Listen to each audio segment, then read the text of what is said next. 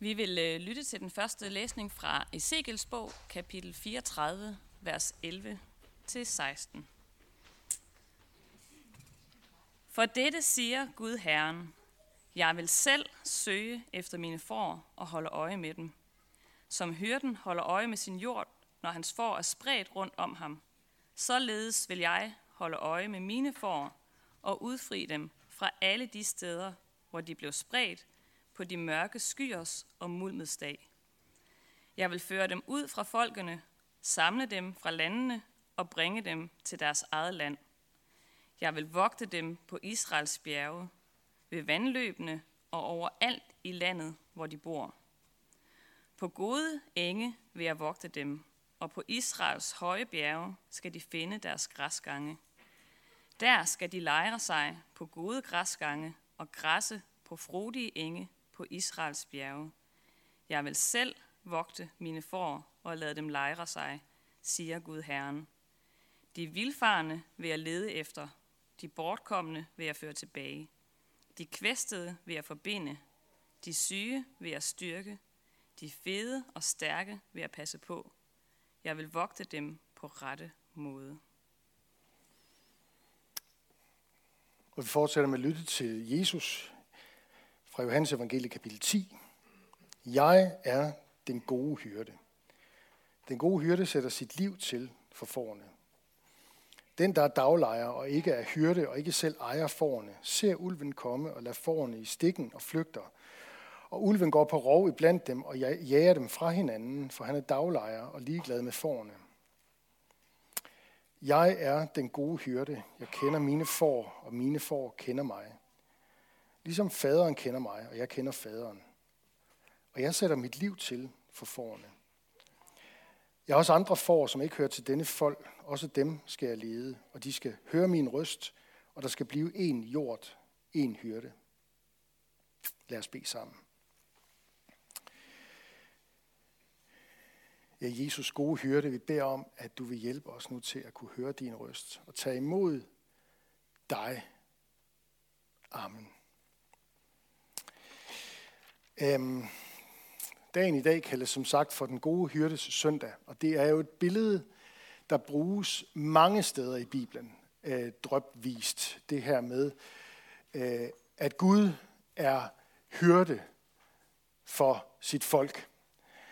Og øh, jeg faldt for eksempel bare over et sted fra Lukas evangeliet kapitel 12, vers 32, hvor Jesus han trøster sine disciple øh, og siger til dem, frygt ikke du lille jord, for jeres far har besluttet at give jer riget. Jeres far har besluttet. Altså underforstået, det Gud har besluttet, og han har besluttet at give jer, der tror, riget. Det sker, det Gud har besluttet. Så lad ikke bekymringer kvæle livet for dig. Frygt ikke, eller som Jesus siger et andet sted, sted stol på Gud. Tro på mig, stol på Gud. Jeg er den gode hyrde.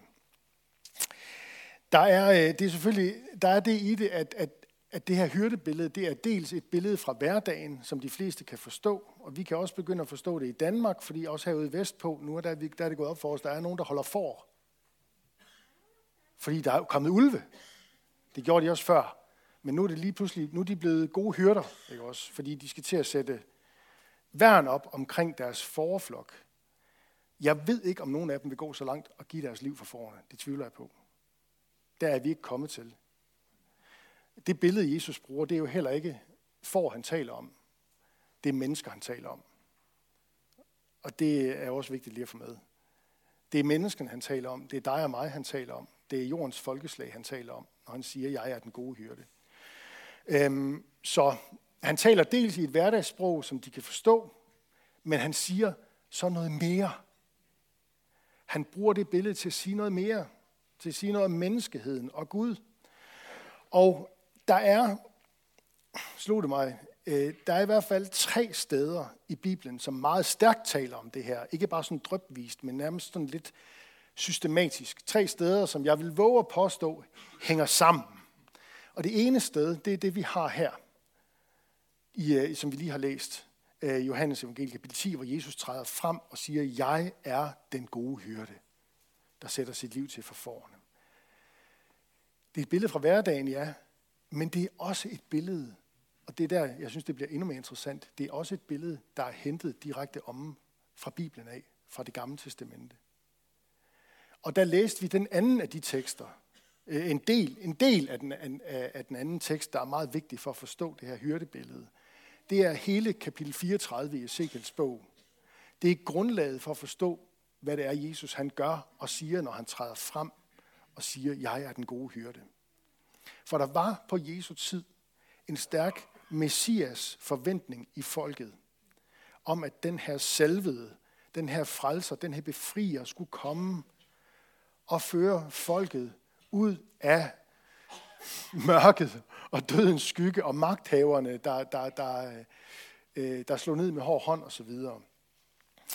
Og, øh, og der var den her, øh, Ezekiels bog, kapitel 34, var en, var en meget, meget stærk messias tekst. Det er den anden. Og så den tredje tekst, vi kender, øh, eller som, vi, som, som taler meget stærkt om det her, det er jo den her enormt kendte salme fra Salmons bog, salm 23, som starter med tros, den overskrift eller trosbekendelse. Det er, Herren er min hyrde. Der er kun lige de der, er det fem eller seks vers i salmen, ikke også? Men, men det, det, det, det træder måske bare endnu tydeligere eller stærkere frem. Herren er min hyrde. Gud er min hyrde. Jeg lider ingen nød. Altså igen, en grundlæggende tillid til, at der er en Gud, som både er ham, der har skabt mig, men også ham, der frelser mig. For det, der ønsker at gribe om mit hjerte og tynge mig ned og holde mig i mørke og føre mig til undergang og død og fortabelse. Det er det, hyrden kan. Den her hyrde. Det er det, Herren kan. Så Herren er min hyrde, det udtryk, det er jo en, en, en, en kæmpestor, i virkeligheden en kæmpestor tillidserklæring. Det er det, jeg med, siger med, at det er, det er en trosbekendelse. En tillidserklæring, som bygger på en erfaring af Guds omsorg. han lader mig ligge i den grønne eng, han fører mig til det stille vand. Altså jeg tænker, mange af jer mm, har, har, har nok hørt det her før, hvis I sådan var en lille smule vant til at læse i Bibelen eller gå, gå til Guds tjeneste.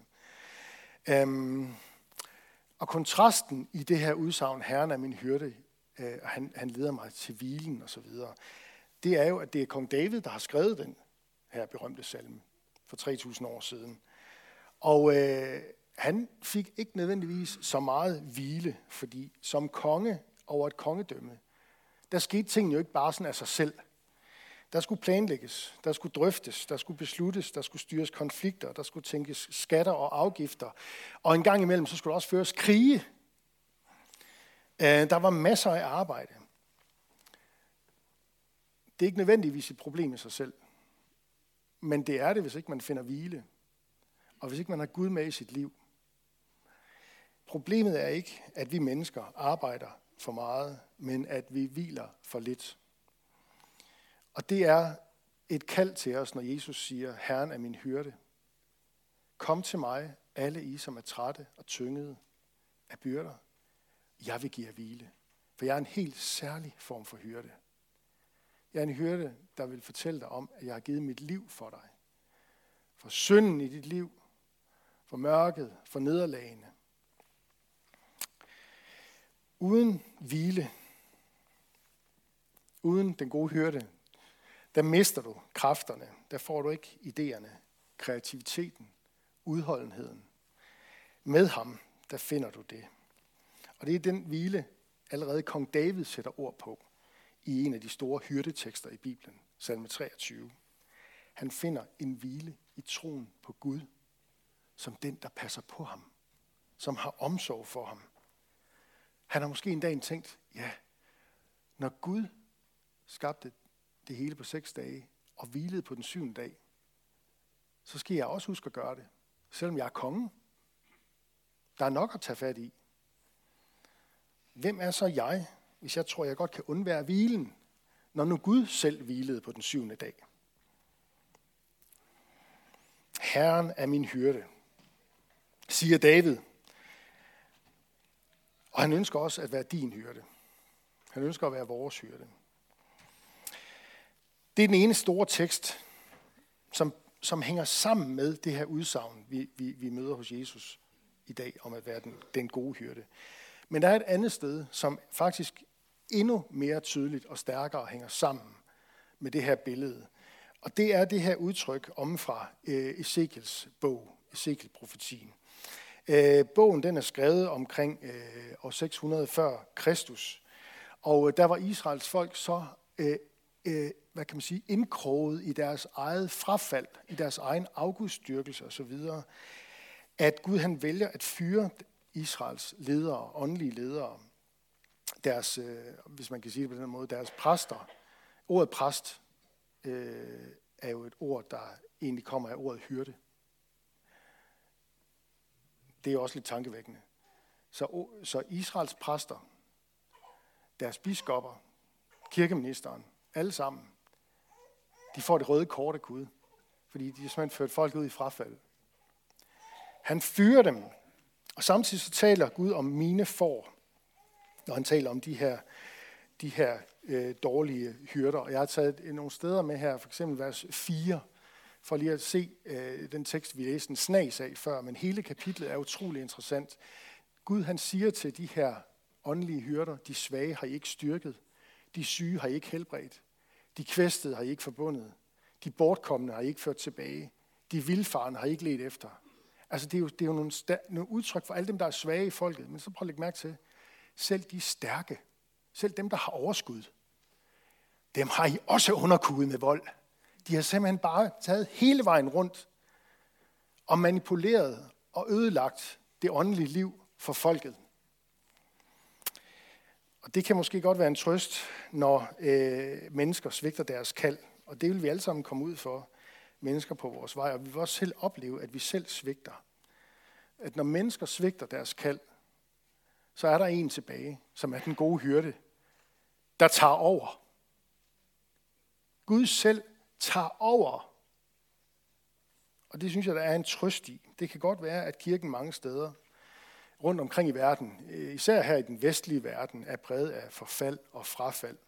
Og at præster, der ikke taler som Guds ord, og falske profeter, og jeg skal komme efter dig. Men i dag, på den gode hyrdes søndag, der bliver vi mindet om, at Gud, han bærer stadig sin for. Og det er vigtigt.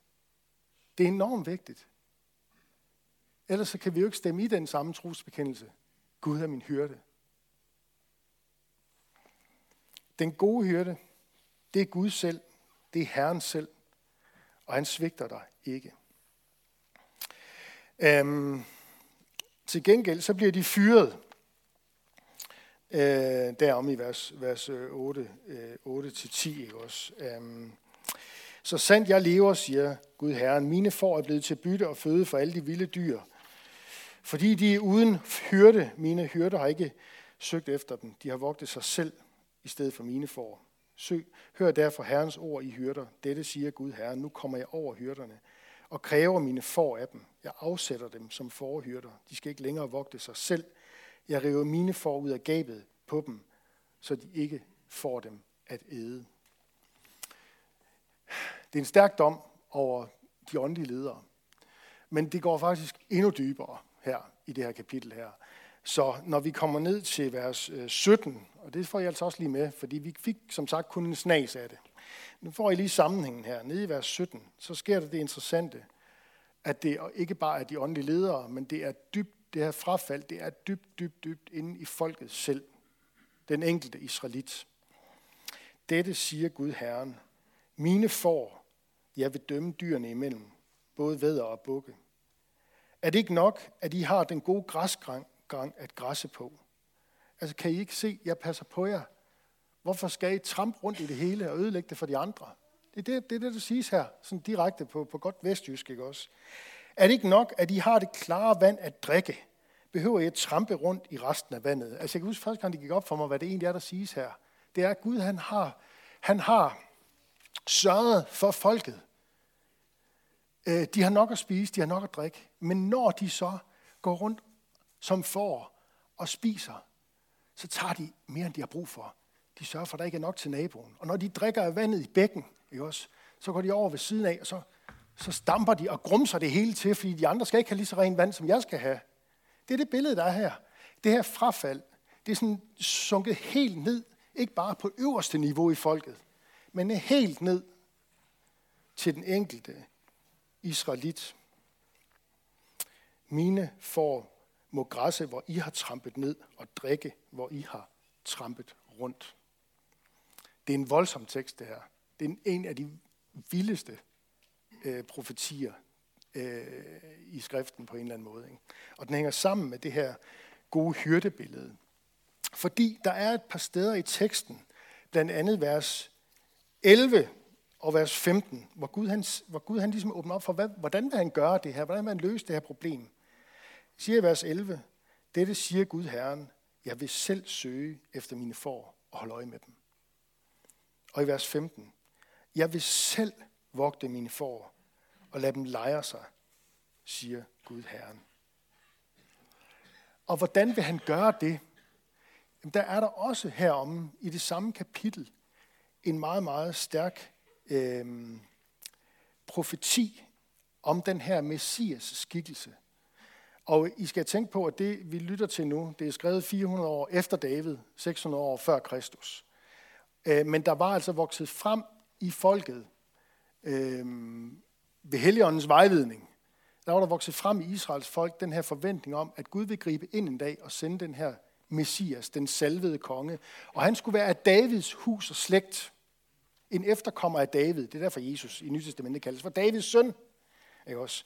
Og der får vi altså her i vers 23 at vide, Gud han siger, at han vil løse det her problem og være hyrde over dem på den her måde. Jeg vil sætte en hyrde over dem, min tjener David. Han skal vogte dem og være deres hyrde. Prøv at lægge mærke til, hvordan billedet det sådan flyder sammen her. Gud afsætter hyrderne, og så siger han, jeg vil selv vogte dem. Og så siger han nogle vers senere, jeg vil gøre det på den måde, at det er igennem min tjener David. Og David er jo altså død og begravet og har været i århundreder på det her tidspunkt. Så det er den her efterkommer af David. Den her kongesøn, der bliver født ind i Davids slægt på et eller andet tidspunkt. Der skal være den her hyrde, der er talt om her.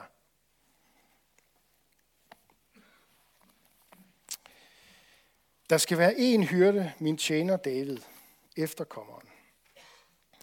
Og det er derfor, David han er den, der bliver kaldt for stamfar for Messias, eller den salvede.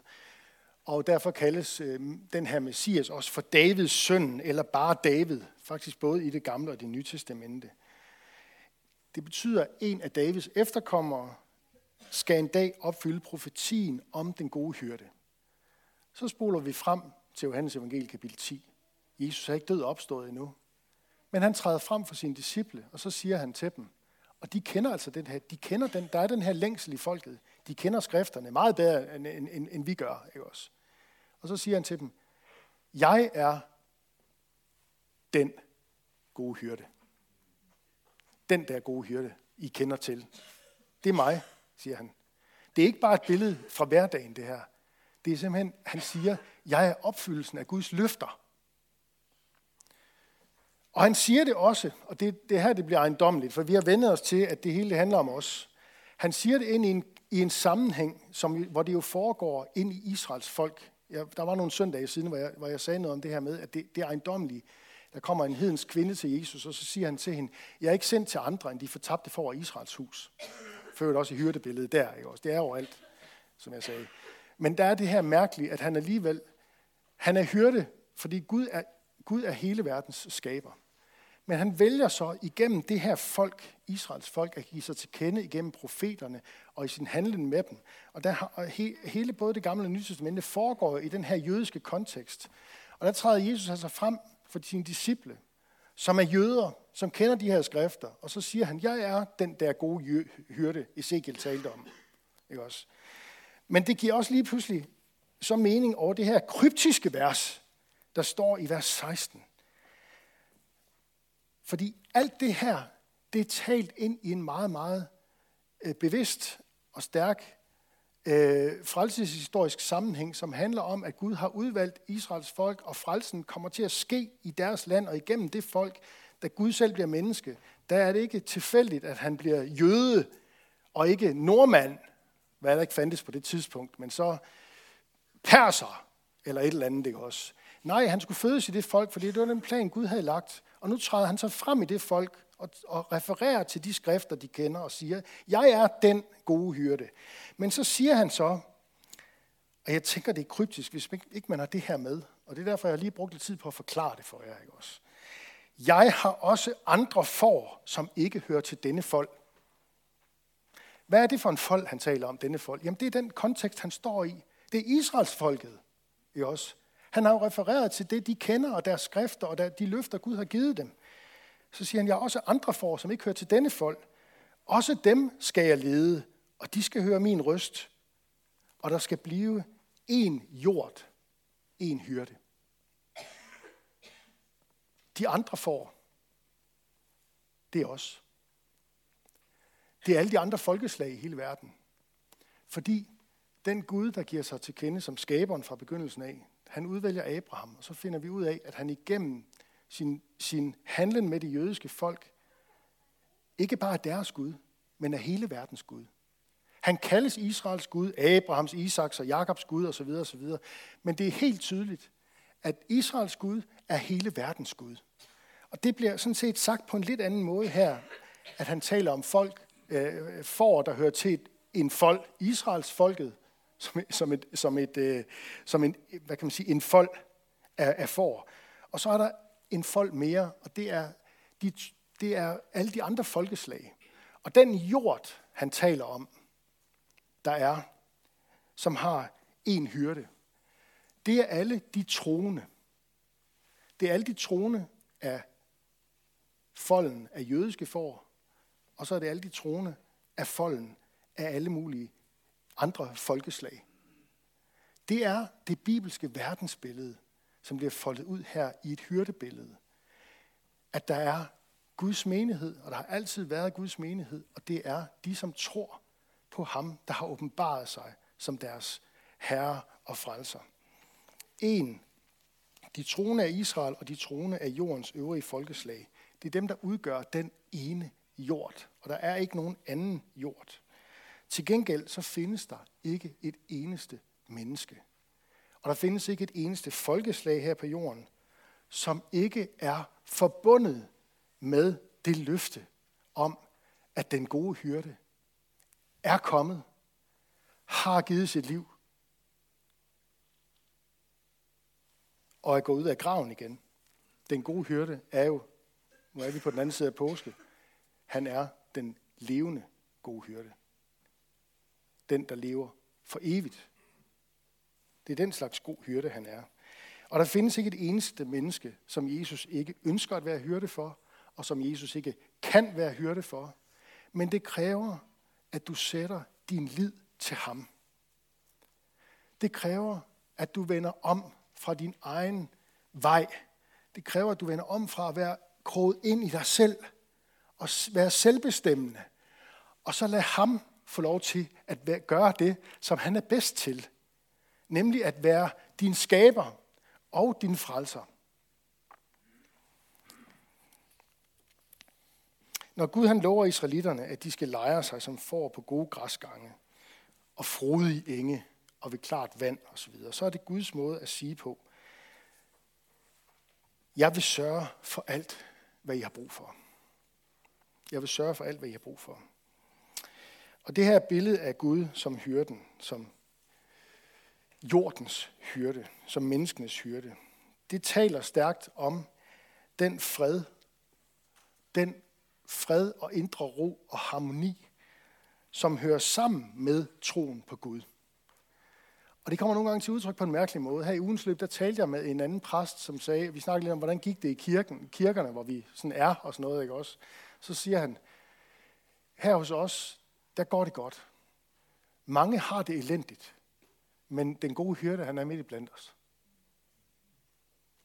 Kan I, kan I fange? Kan I fange, hvad det er, han siger? Jeg synes faktisk, det var rigtig, rigtig stærkt. En stærk udlægning af det her. altså få den gode hyrde ind i sit liv, få troen på Jesus ind i sit liv, det gør jo ikke, at du ikke kommer til at møde modgang og sygdom og død til sidst osv. Men der er noget, som vi sang i den der salme før, øh, der er et håb, ikke også? Altså, der, der er noget, som hæver op over det. Og det er netop ham, som er den levende gode hyrde, som hyrden, som har givet sit liv for dig. For at du ikke skal gå under i dom og undergang og mørke og fortabelse. Det er der, vi mennesker kan ende, hvis ikke vi tager imod, hvad han har at give os.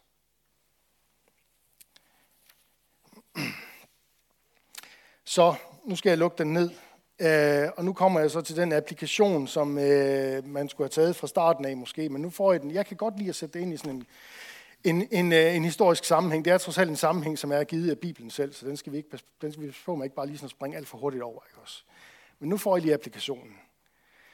Det kan godt være, at du er fanget i et tjørnekrat af mismod og synd og nederlag, og du er så udmattet, at du nærmest ikke kan andet end at bare sige et lille bitte med, som man næsten ikke kan høre. Du kan næsten ikke engang, du har ikke engang kræfter næsten til at løfte dit hoved op. Men der skal ikke mere til end det.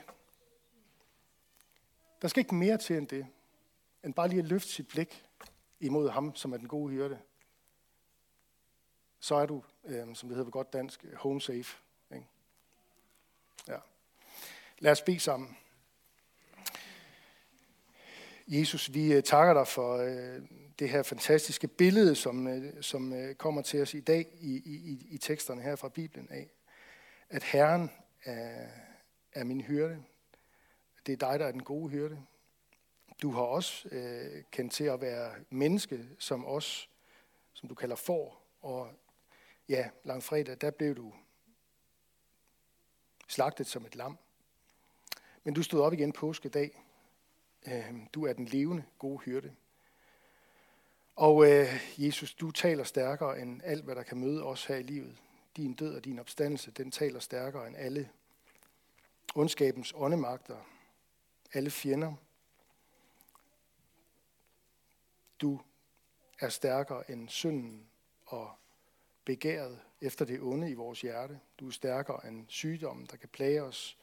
Du er stærkere end den ondes fristen og rasen og anklagen. Ja, du er stærkere end døden. Sådan er det med dig som den levende gode hyrde.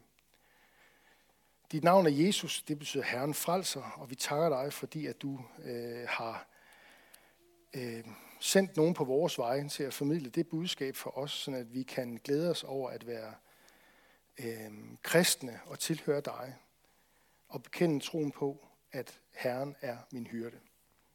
Den tro vil vi bekende i dag, Jesus. Vi tror, at du er Guds søn og verdens frelser. Og vi tror på, at du er os nær, hver især, øh, lige præcis øh, med det, som vi øh, øh, kæmper med i vores liv. Øh, så er det sådan, at hos dig der er det godt at være. Vi, øh, vi takker dig for for menigheden, du har sat os i, og for fællesskabet omkring gudstjenesten. For menighedens børn, både de fødte og de ufødte børn. Beskærm du dem og lad dem få lov at vokse op i tro på dig. Vi beder for menighedens konfirmander, som lige om lidt skal konfirmeres på lørdag. Vi beder om, at du vil velsigne dem og lade det få lov til at være en, give dem en, en super festlig dag. Øh, også en dag fyldt med, med åndeligt indhold. Lad dem fortsat vokse i tillid til dig. Vi beder for Skærn by og omegn, at Jesus, du må blive kendt, troet, elsket og efterfuldt. Vi beder for Nils Jørgen Fogh, menighedens vejleder, velsigne ham i hans tjeneste. Og så beder vi om, at du vil være nær hos alle, som den gode hyrde. Alle, der er ramt af sorg, sygdom og lidelse. Giv os mod til at være til stede og visdom til at lindre smerten hos hinanden på vegne af dig. Lad os være stille et øjeblik og bede for et menneske eller en situation, der har brug for Guds hjælp.